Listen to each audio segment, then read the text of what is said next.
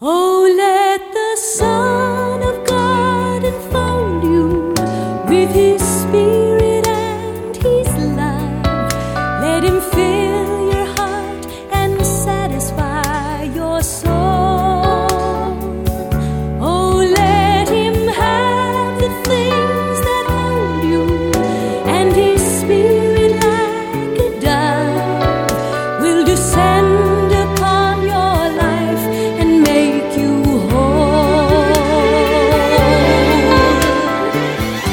Welcome to the Word for Today, featuring the Bible teaching of Pastor Chuck Smith, founder of the Calvary Chapel Movement. This in depth one hour radio broadcast features a verse by verse study through the entire Bible, as originally taught by Pastor Chuck. Our study today picks up in the book of Luke, chapter 21, verse 1, as we follow along with today's lesson. Luke chapter 21. Now, the ministry of Jesus is in its final days. Sunday, he made his triumphant entry into the city, was rejected. Monday, he came back into the temple and cleansed it. And daily, he was in the temple teaching. And on one of these days, perhaps Tuesday, uh, the religious leaders came seeking to trap him in his speech, uh, asking him trick questions, hoping that he would uh, get caught in saying something negative towards Rome or towards their religious beliefs in order that they might uh, accuse him and get him a sentence of death. Uh, Jesus was far too clever for them. He uh, could perceive their duplicity and um, he actually silenced them. Uh, they really hesitated asking him any further questions uh, because of his brilliant answers. Uh, he then spoke out to the people, warning them to beware of these scribes, uh, which love to wear long robes and love the greetings in the marketplaces, the homage that was paid to them by the common people. Uh, they uh, take the best seats uh, in the synagogues and at the feast, they occupy the highest rooms.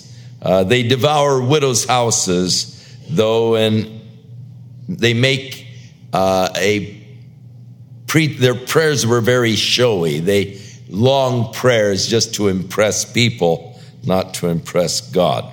And he said they're going to receive a greater damnation. Now, it's right in this context of this uh, verbal uh, battle with the religious leaders and his warning of the people to beware of them that he looked up and he saw the rich men as they were casting their gifts into the treasury. Now, in the Sermon on the Mount, Jesus said, Take heed to yourself that you do not your righteousness before men to be seen of men. Don't let your righteous actions be motivated by your desire to be praised by men, so that you do them in such a way as you draw attention to yourself. And he uh, spoke about how you give. He said, Don't sound a trumpet before you so that everybody knows how generous your gifts are. But he said, Don't let your right hand know what your left hand does. Just give to your father uh, in secret. Don't make a big show of it. Now, I don't know that they actually had bands go before them and trumpets playing as they brought their gifts, or, you know, the trumpet flare, here he comes, you know, and uh, da da da da, you know, and the guy comes in. But uh, it, the idea is is don't make a big flashy show of it. Now he is watching, and, and no doubt he was referring to people who did make uh, very showy presentations unto the Lord.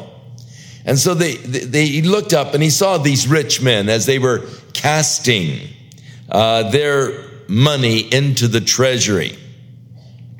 And he saw also a poor little widow woman who threw in two mites, which would be worth maybe a quarter of a cent. And he said, Of a truth, I say unto you that this poor widow has cast in more than all of them. For these have all given out of their abundance but she, out of her uh, poverty, has cast in all of her living. She gave everything. Now, what they gave wasn't going to hurt them at all. They gave of their surplus, their penury, their abundance. But she gave of her living, her substance. That's all she has, Jesus said. So it's interesting. God has an interesting bookkeeping system. It isn't really how much you have given, but what kind of a sacrifice it was for you to give. And uh, God honors the sacrifices that we make for Him, the sacrificial giving. Now, at this point, some of the disciples began to just talk about the huge stones from which the temple was built. Herod had sort of a thing for big rocks. He was a short little fellow, they say about four foot 11. And, and so he loved big things. and uh, Josephus tells us that some of the rocks that were used in the temple, of course, they were all squared off and, and uh, so finely were they chiseled that they did not use mortar. They just would lay flat on, on top of each other. And even today, you can hardly insert a knife blade in the crevices. They are so finely uh, finished. And uh, they were noticing these huge stones. They were remarking of them and also of the ornateness. The uh, temple dome was covered with gold and it was just an extremely beautiful, ornate building, something like uh, 12 stories high, and uh, just a, a, marvelous bit of architecture, and uh, something that was uh, would would draw your attention. And so the disciples were talking about it, the great stones and all.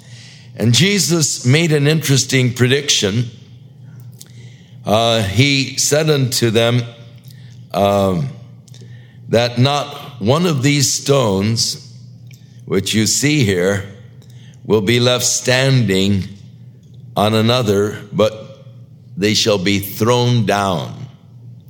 In other words, he predicted that it would be destroyed deliberately, not a stone left standing upon another. When they went over to the Mount of Olives, as they were accustomed to do in the daytime, Jesus would teach in the temple at night. He would go over to the Mount of Olives with his disciples. And when they came over to the Mount of Olives, the disciples asked him, uh, saying, Master, when will these things be? And what is the sign when these things shall come to pass?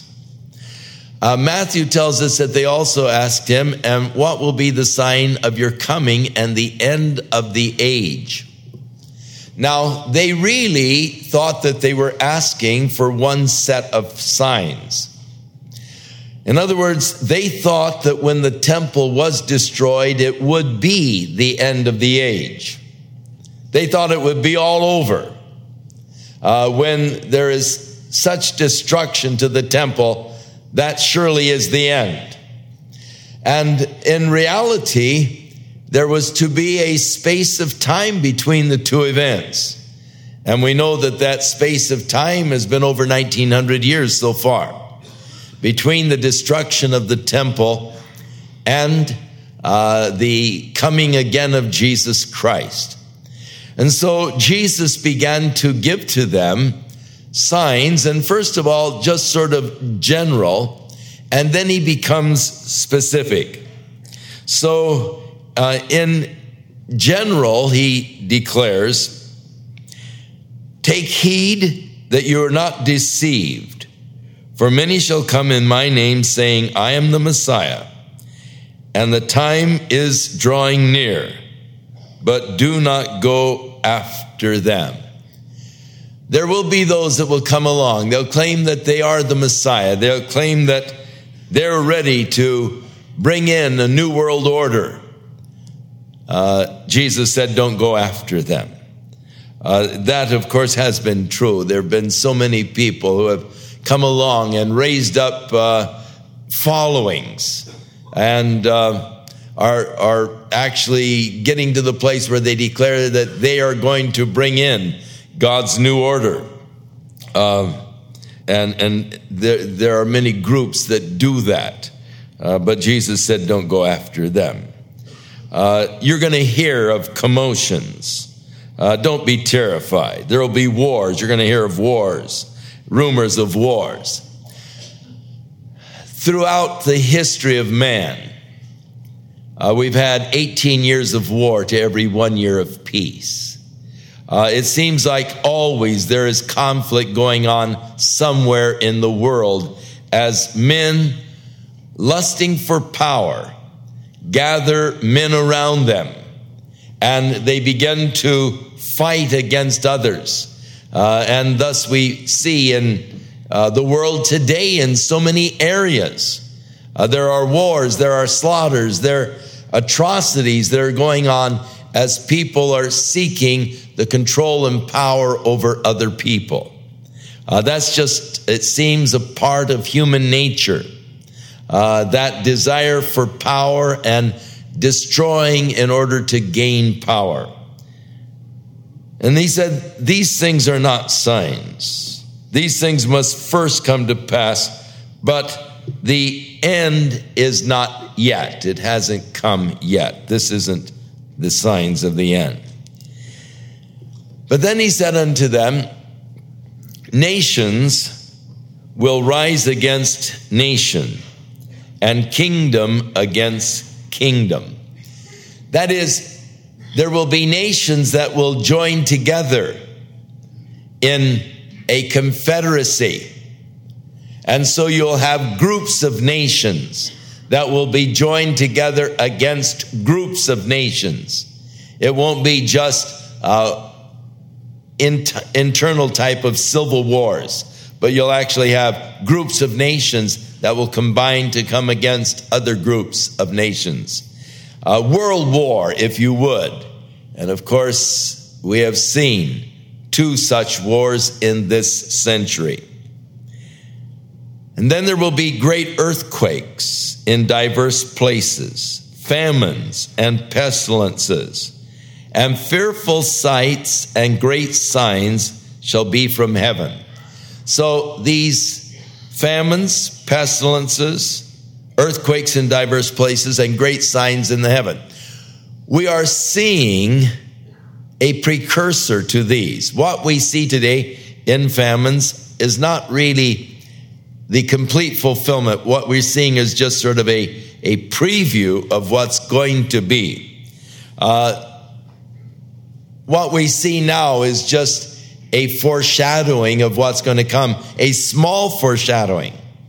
During the Great Tribulation, there is going to be horrible famines uh, upon the earth. In the book of Revelation, it speaks about how when the uh, fourth or the third seal is open, I believe it is, uh, the black horse of famine, a vo- voice said, a measure of wheat, which is about a quart, for uh, a day's wage uh, whatever the average wage is for a, a, a, labor, say a quart of wheat for $40, and uh, three measures of, of barley for $40. Uh, so, uh, tremendously inflated prices because of the shortage of food. Pestilences. We see pestilences now. We see increased pestilences. Uh, we are coming up against some exotic germs. Uh, they have mutated where they are resistant to uh, the drugs that we have generally used in fighting them. And mutant strains are coming that are impervious to the drugs. Uh, we're extremely concerned right now con- uh, about this new strain of tuberculosis, uh, which uh, is uh, beginning to spread throughout the world because it seems to be impervious to the drugs that we've been using in the past to control tuberculosis. Uh, there, of course, is the HIV virus, which uh, we um, are struggling with, and uh, we, we, we don't really have any answer to that. Um, it's, um, it's one that sort of defies uh, any kind of uh, attempts to control it because it is mutating so rapidly and, and, and coming out in different forms. If we develop an antidote for one form, uh, there are so many mutant forms that the one antidote wouldn't touch that it, it's really a big problem, but that's only a foreshadowing. That isn't really into completely the pestilences that Jesus is referring to. And the same with earthquakes. Hey, you haven't seen anything yet. You've seen a few little shakes, but nothing compared to what's going to come as the scripture uh, does prophesy of some really horrendous earthquakes, not localized, not on the San Andreas Fault or the uh, Newport uh, Fault, but uh, earthquakes that will shake the whole world. Uh, then these will be coincident, coincident with signs in the heavens. And we'll get to that a little further as Jesus amplifies this. But before these, now he took them out to the end. That's, that's just before he returns and the end of the world age as such. But before this is going to happen, coming back to the signs of the destruction of the temple, uh, they shall lay their hands on you and persecute you, delivering you up uh, to the synagogues and into prisons and you'll be brought before kings and rulers for my name's sake. And it will turn to you for a testimony, or it will give you an opportunity to testify, to bear witness. So you're going to be arrested, you're going to be brought before the courts, you'll be standing before kings, uh, but uh, it'll just give you an opportunity to witness for me. So it's interesting to look at the book of Acts and you find how that Stephen was brought before the religious court. But oh, what a testimony he laid on those fellows. Uh, powerful testimony. Paul was brought before various governmental officials, even before Nero. Uh, we don't know anything about Paul's witness before Nero, but you can be sure it was heavy duty. As Paul was witnessing to Festus, the Roman governor. The guy was under such conviction, he began to shake. And, and he said, I got to get out of here. I'll talk to you some other time. Uh, as he was uh, giving his witness to Felix, who uh, replaced Festus, again, uh, he, he shared with him the gospel and what the Lord had done for him. And finally, when Agrippa, King Agrippa, came along, Paul thought, all right, you know, what a chance to, if I could win Agrippa to the Lord, what that would do. And he laid on Agrippa such a heavy testimony. And uh, in fact, it was so heavy that Festus, who was standing there, got a little shook. And he said, Paul, you're crazy. You've learned too much. You've studied too hard. You flip, man. and Paul didn't pay any attention. He said, Agrippa, you believe the scriptures, so I know you believe the scriptures, you know, and, and you know that these things are true. It wasn't in the corner. Agrippa, do you believe? He said, wait a minute, Paul, you're trying to make me a Christian. Uh, but, and yes, he was. Uh, he uh, was definitely trying to do that. So he used every opportunity, as, as Jesus said, it will turn to you for a testimony. So every time they were arrested, every time they stood before the courts, they just really gave a strong witness for Jesus Christ. So he said, settle it in your hearts beforehand that you're not going to meditate on what you're going to answer. In other words, don't think, oh boy, what will I say? You know, and, and make up your little speeches in advance. But he said, For I will give you a mouth and wisdom which your adversaries will not be able to gainsay or resist. I mean, I'll give you such wisdom that your adversaries won't be able to answer you. I mean, you'll, you'll just have such a powerful witness. And, and again, I would encourage you to read Stephen's defense before the Sanhedrin. And that's exactly what happened. It was, it was dynamite. It was powerful. And, and, and they weren't able to uh, resist uh, the things that he said, the scripture said. It was just so powerful was his preaching uh, that uh, they weren't able to resist it. And so um, they, they were upset by it and stoned him for it. But um, it, was, it was tremendous defense. The mouth of wisdom.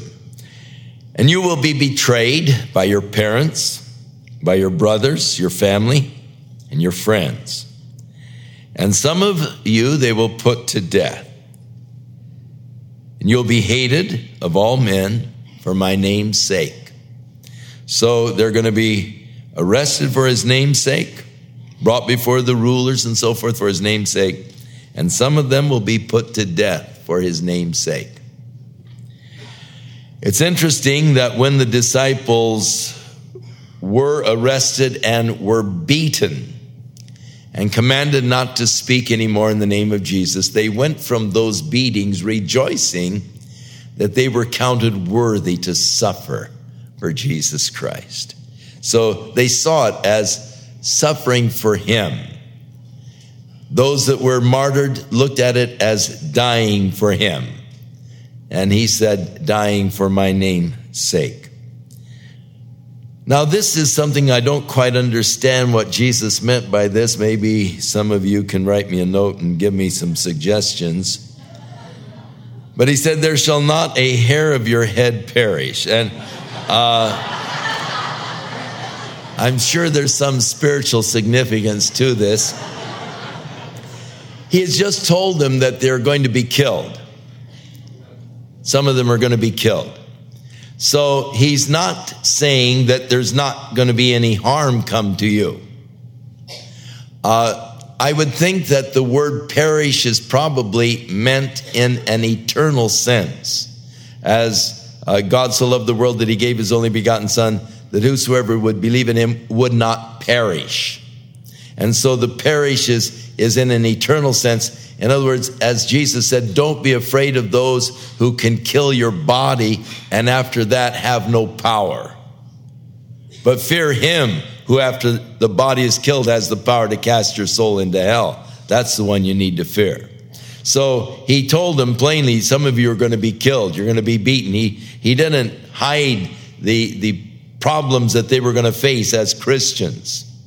Uh, and so uh, the perish, I think, is in the in an eternal sense rather than just this body. You see, the the Lord puts far more emphasis upon your soul and your spirit than it does than he does your body because he knows that your body is only here for a limited time. I mean, you've got a planned obsolescence.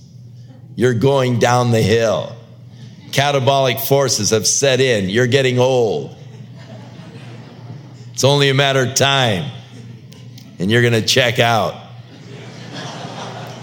So, knowing that the body is temporal,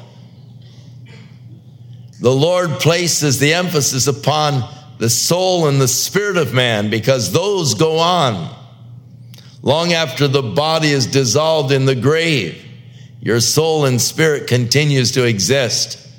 And thus the Bible puts the emphasis upon the spiritual aspect of a man's being rather than the physical aspect of a man's being.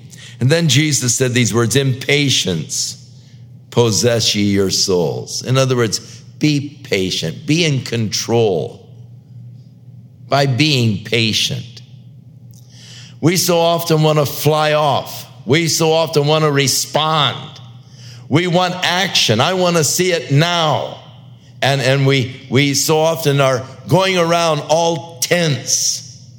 But Jesus said, possess your soul, control it. Impatience, control your soul. Continuing concerning the signs now, coming back to the signs of the destruction of the temple. When you will see Jerusalem encircled by the armies, then know that the desolation thereof is close. When you see the Roman troops setting the siege against Jerusalem, when you see them camped on Mount Scopus and on the Mount of Olives,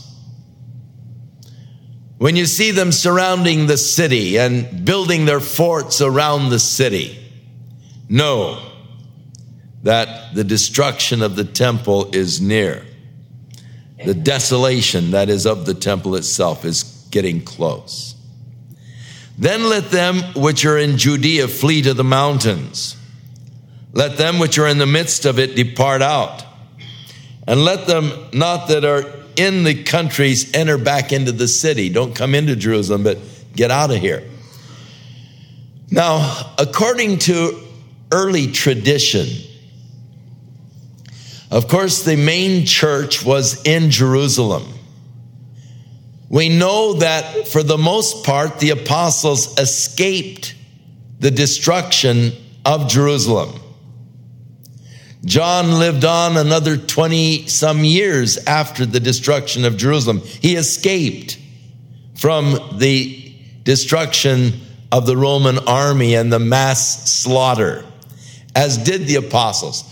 Early tradition declares that the church, when the city was surrounded by the Roman troops, and of course, Josephus in his book, The Wars of the Jews, gives uh, graphic uh, details of the siege and uh, of the slaughter uh, of the people within the city as they were fighting each other for food, killing each other for food uh, gangs roaming the street and going into houses, killing the people and, and taking their food. It was real anarchy within the city. Josephus said more Jews were killed by Jews than were killed by the Roman soldiers.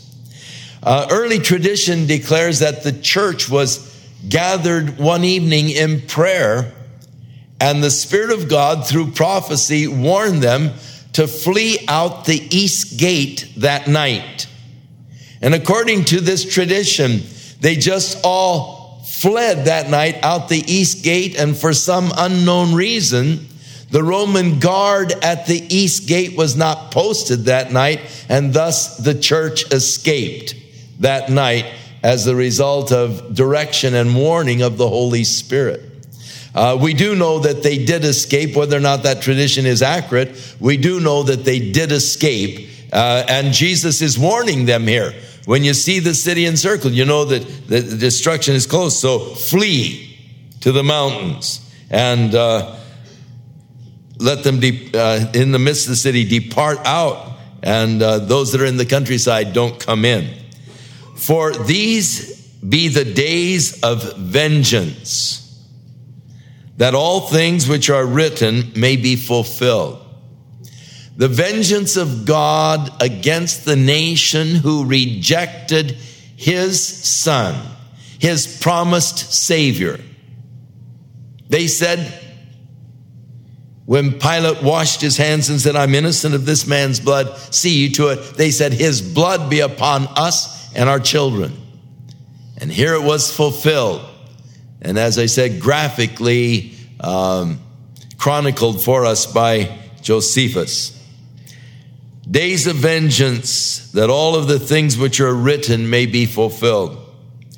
But woe unto them that are pregnant at that time, and to those who are nursing in those days. For there shall be great distress in the land and wrath upon this people. The Romans, when they took the city, were ruthless. They didn't spare women, children, wholesale slaughter. And they shall fall by the edge of the sword, and they will be led away captive into all of the nations, and Jerusalem shall be trodden down of the Gentiles until the times of the Gentiles be fulfilled. And thus it happened. When the Romans took the city of Jerusalem, those that survived the horrible slaughter were taken as slaves back to Rome. They had a big procession marching the slaves through the streets of Rome with the trophies that they had taken from Jerusalem. And Jerusalem, from that day, 70 AD, to June of 1967, was trodden down by the Gentiles. It was under Gentile control. The times of the Gentiles is a period of time that actually goes back to Nebuchadnezzar. When Nebuchadnezzar took the uh, city of Jerusalem and conquered Judah. That began the time of the Gentiles. Uh, the temple was destroyed. And it was a time of the Gentile world powers. Nebuchadnezzar's dream uh, dealt with the, the full spectrum of what's going to happen during the times of the Gentile world powers. But it began with Nebuchadnezzar.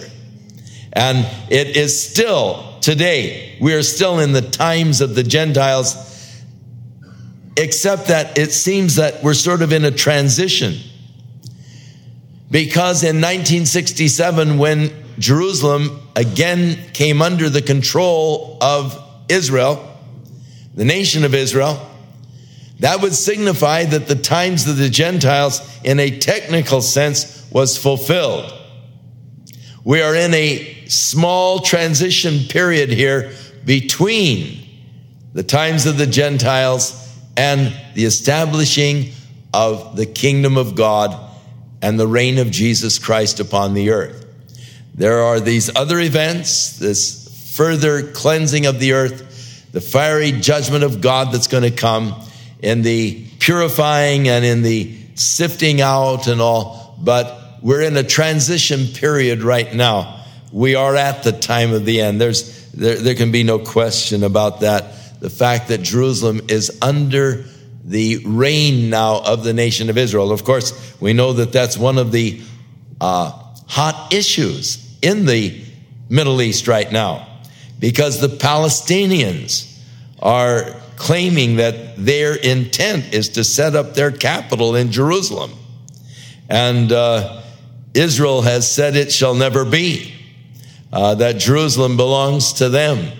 But yet, uh, it is a sore point in the negotiations and all. Uh, Jerusalem seems to be the stickler, but it is under Jewish control, and uh, to ever be wrested from Jewish control uh, would, uh, I mean, it won't be done without a humongous battle, which would probably also include nuclear weapons, which Iran, of course, is seeking to develop, and Israel has already developed. So, uh, it, it's one of those sore spots. Uh, but the interesting thing is that it is under the control of the nation of Israel and thus was trodden under the foot of the Gentiles until the times of the Gentiles be fulfilled. Now, that's the signs of the destruction of the temple. Now, Jesus turns to the signs of his coming the end of the times of the Gentiles, the end of the Gentile world rule, uh, the time of the end of man's rule over man, the governments of man. And uh, so, coincident with, with the end of the age of man's governments, there will be signs in the sun and in the moon. This goes back to verse 11 great signs from heaven. There will be signs in the sun and in the moon and in the stars. And upon the earth there will be distress of nations. So in the heavens, there are going to be signs. It's interesting to me how that there is such constancy of scripture. Uh, Jesus here speaks of the signs in the sun and in the moon and in the stars. Uh, and other places throughout the scriptures, it speaks of these uh, signs that will take place in the heavens, in the celestial heavens. In the book of Revelation, chapter 6, I beheld when he opened the sixth seal, that is, of that seven sealed scroll. Uh, there was a great earthquake. Uh, the earthquake is coincident with the signs that are in the heaven. The sun became black as sackcloth of hair. The moon will not cause her light to shine. God said, I will punish the world in Isaiah for their evil and the wicked of their iniquity. And I will cause the arrogancy of the proud to cease. And I will lay low the haughtiness of the terrible, and the moon will become as blood. Revelation 6:13, and the stars of heaven fell to the earth, even as a fig tree cast her untimely figs when it's shaken in a mighty wind. Uh, the heavens departed as a scroll when it's rolled together. Every mountain and island were moved out of their places. Great cataclysmic events taking place. Here on the earth, uh, mountains being moved, islands disappearing, new mountain ranges being thrust up, uh, a total cataclysmic upheaval of the geographical surface of the earth.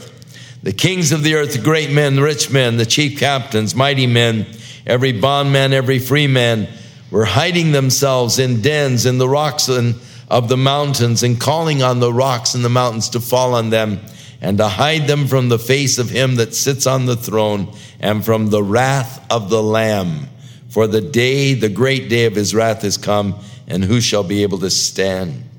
Isaiah 13, 6 said, Howl ye, for the day of the Lord is at hand. It will come as destruction from the Almighty and all hands will be faint. Every man's heart will melt. Now, notice uh, the, the people are fearful for the things that are coming upon them in Revelation. Jesus said, men's hearts failing them for fear because of the things that are coming to pass. Isaiah said, Howl ye, for the day of the Lord is at hand. It will come as destruction. All hands will be faint. Every man's heart will melt, and they will be afraid. Pangs and sorrows will take hold of them. They shall be in pain as a woman who is in travail, and they shall be amazed at one another, and their faces will be as flames, because the day of the Lord is coming, cruel with wrath and fierce anger to lay the land desolate, and he will destroy the sinners out of it. For the stars of heaven and the constellations will not give their light. The sun will be darkened in his going forth. The moon shall not cause her light to shine. God said, I will punish the world for their evil and the wicked for their iniquity. And I want you to notice that this great tribulation, who is it directed against? I will punish the world for its evil and the wicked for their iniquity, and I will cause the arrogancy of the proud to cease, and I will lay low the haughtiness of the terrible, uh, so that God's judgment is directed not against Christians, not against the church, but against the wicked, the sinners, the evil ones. So God said, I'll shake the heavens and the earth will be moved out of its place and the wrath of the Lord of hosts, the day of his fierce anger. Joel said, The earth will quake before them, the heavens will tremble, the sun and the moon will be dark, and the stars will withdraw their shining. And I'll show wonders in the heavens and in the earth. There'll be blood, fire, pillars of smoke. The sun will be turned into darkness, the moon into blood before the great and terrible day of the Lord come. That is the second coming of Jesus Christ. The awesome day of the Lord comes. Uh, the word terrible there is awesome. The sun and the moon shall be darkened. The stars shall will withdraw their shining. Joel 3.15. Haggai joins in and says, For thus saith the Lord of hosts, Yet once, and it is a little while, and I will shake the heavens and the earth and the sea and the dry land. And I will shake all nations. And then the desire of all nations shall come, and I will fill this house with glory, saith the Lord of hosts. So prior to the coming of the desire of nations, Jesus Christ, there's going to be this tremendous uh, upheaval of, of the uh, earth, the, the cataclysmic uh, kind of judgments from God affecting the earth and affecting uh, the, the skies. In Zechariah 14 5, and you shall flee to the valley of the mountains, for the valley of the mountains shall reach to Ezel. Yea, you will flee like you fled from before the earthquake in the days of Uzziah, the king of Judah. And the Lord my God shall come, and all the saints with him. Revelation 16, 18. And there were voices and thunders and lightnings, and there was a great earthquake, such as was not since men were upon the earth, so mighty an earthquake and so great. As I said, you haven't seen anything yet. They're talking about eight point and so forth. Hey, that's a that's a baby. Uh, this thing's going to be huge. And the great city was divided into three parts. The cities of the nations fell. The great Babylon came into remembrance before God to give unto her the cup of the wine of the fierceness of his wrath, and every island fled away, and mountains were not found. Again, the description of this upheaval that's going to take place upon the earth. Isaiah 34 said, Come near, ye nations.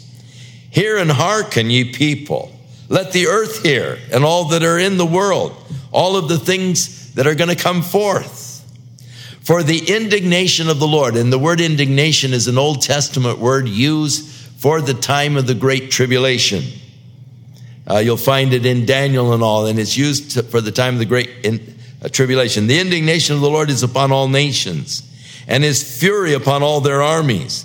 And he hath utterly destroyed them, he hath delivered them to slaughter. Their slain also will be cast out, and the smell will come up out of their carcasses, and the mountains will be melted with their blood, and all of the host of heaven will be dissolved. The heavens will be rolled together as a scroll, and all of their hosts shall fall down as a leaf falleth off from the vine, and as a falling fig from a fig tree. And so uh, these events are described uh, a, a, tremendous meteorite. Uh, shower that will impact the earth. Huge meteorites hitting the earth. Uh, you look at that uh, crater out there in, in Arizona and think of that maybe happening uh, right in Santa Ana. Uh, it would wipe out everyone in Orange County. Not a person would be left in Orange County. And, and can you imagine and picture a world being devastated uh, by the divine judgment of God as, as these meteorites are hitting like figs falling from a tree, uh, ripe, overripe figs uh, when the time of the Sirocco winds, when, when they begin to blow, these figs just falling off, and thus these great meteorites. Hailstones, 90 pounds, uh, the earth. Uh, just terrible devastation during this time, known as the Great Tribulation, also referred to as the day of his wrath, has come. God's judgment because of a Christ rejecting, rebellious world who has refused to submit to God, but has said, We want nothing to do with God and we will live apart and without God.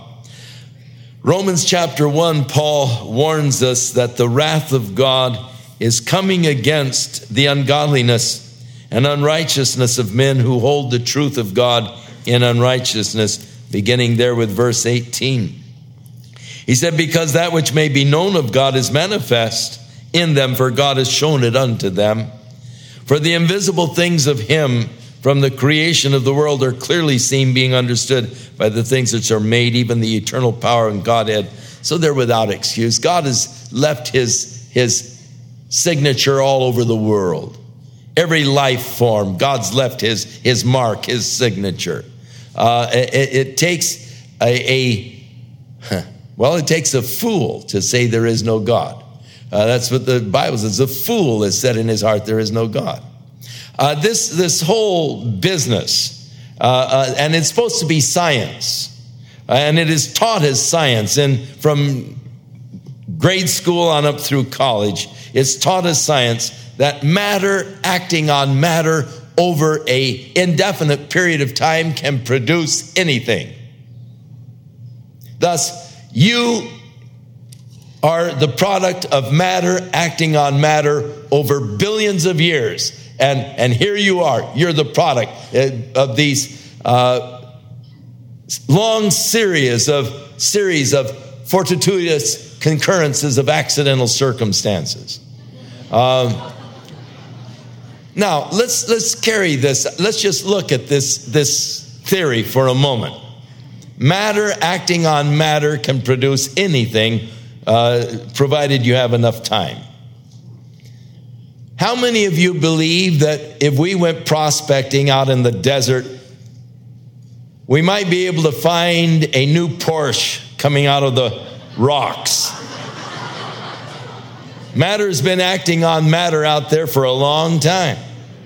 If it can produce something as complex as the human body, surely it could produce something as simple as a Porsche. But this is a special Porsche because this Porsche has the capacity to repair itself when it's damaged. Because your body does that. So your wife has it and she runs into a telephone pole. You say, oh, that's all right, honey. Just park in the garage. A couple of weeks, it'll be okay. it'll straighten itself out. You're out on the freeway blowing the thing out and you throw a rod. Oh boy, that'll take three weeks. Parked in the garage before it can repair itself. But you know, give it a little rest and some chicken soup and it ought to be feeling fine, you know.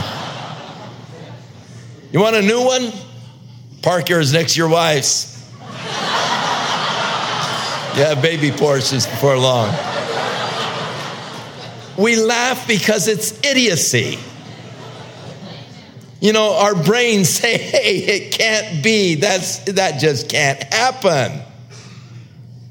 Then why are we so gullible as to think that something as complex as the human body could be produced by matter acting on matter over billions of years of time. It's plain, well, Paul said it. Professing themselves to be wise, they became fools. He said, and boy, this is so right. Because they knew God, they didn't glorify God as God, neither were they thankful.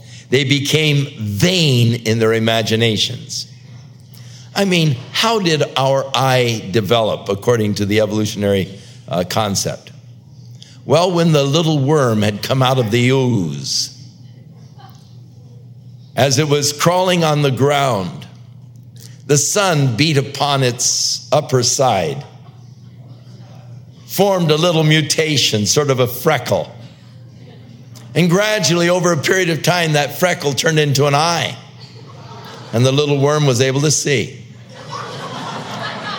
crawling over the rocks, it, you know, sort of cut itself and sort of formed calluses, and the calluses grew into legs, and you had a salamander. So now you have little legs, and you can walk, and you have eyes, and you can see. A few more billion years, you know, and you'll be able to stand upright, and you'll be able to think, and be able to do calculus, and build computers and all, you know. Just give enough time vain in their imaginations. their foolish hearts were darkened, and professing themselves to be wise, they actually became fools. For the fool has said in his heart, There is no God. And the only reason why the evolutionary theory has any acceptance at all is because it gives man a highly imaginative uh, cause for man's existence apart from God. In other words, we just evolved out of the nothingness of the past. They changed the glory of an uncorruptible God into an image that was made like corruptible man and to birds and four footed beasts and creeping things.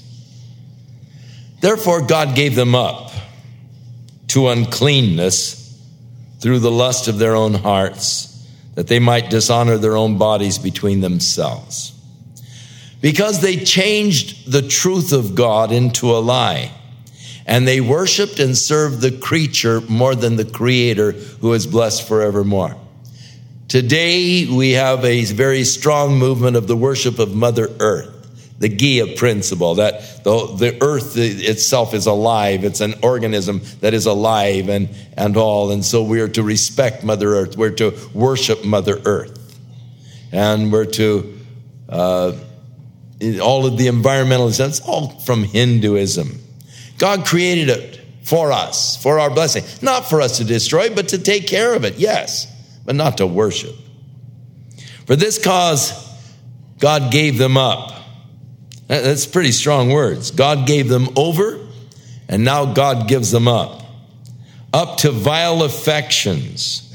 Now, this you see is, is when man turns from God, invents these fanciful theories to try to explain his existence apart from God, doesn't want God, and so God gives them over to reprobate minds. God gives them up to their vile lusts and affections, and thus you have a whole breakdown in your society. And, and as a result of this breakdown, you have murders, you have gang warfare, you have a disrespect for life and all. Well, let's find what Paul has to say. God gave them over to vile affections, for even the women did change the natural use into that which is against nature.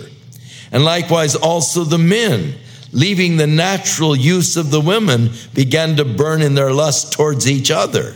Men with men, doing that which is unthinkable, and receiving in, in themselves the recompense of their error, which was uh, fit for what they were doing. Now, you read of the practices that are going on in the homosexual community.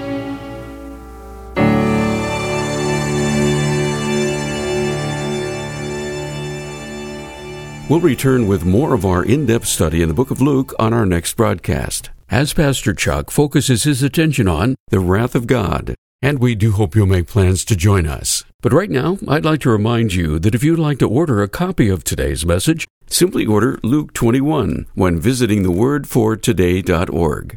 And while you're there, we encourage you to browse the many additional biblical resources by Pastor Chuck. You can also subscribe to the Word for Today podcast or sign up for our email subscription. Once again, all this can be found at thewordfortoday.org. If you'd like to call, our toll free number is 1 800 272 WORD, and our office hours are Monday through Friday, 8 a.m. to 5 p.m. Pacific Time. Again, that's 1 800 272 9673. If you prefer to write, our mailing address is The Word for Today, P.O. Box 8000, Costa Mesa, California 92628. And now, on behalf of The Word for Today, we'd like to thank all of you who share in supporting this ministry with your prayers and financial support. And be sure and join us again next time as Pastor Chuck continues his verse by verse study through the Bible. That's right here on the next edition of The Word for Today. And now, once again, here's Pastor Chuck.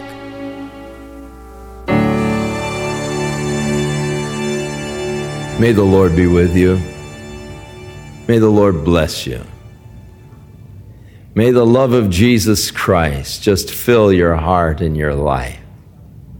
The excitement of walking with Him and serving Him. May you be enriched in your walk in the Spirit. May God's blessings be upon your life this week as you become the light in this dark world, reflecting the light of Jesus Christ in that darkness where you work, where you live, where you attend school. And may God's Spirit work in you as He brings to your awareness those areas of failure those unintentional sins, that we might bring them to the Lord and confess them to Him who is faithful and just to forgive us our sins and to cleanse us from all of our unrighteousness. In Jesus' name.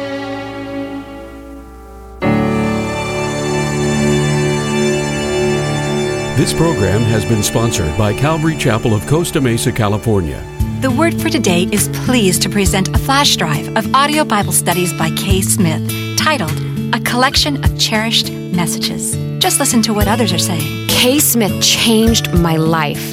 Her teachings encouraged me to want more of Jesus. And through her counsel and mentoring, I fell in love with him in a deeper way. When I first heard Kay, I was driving in my car.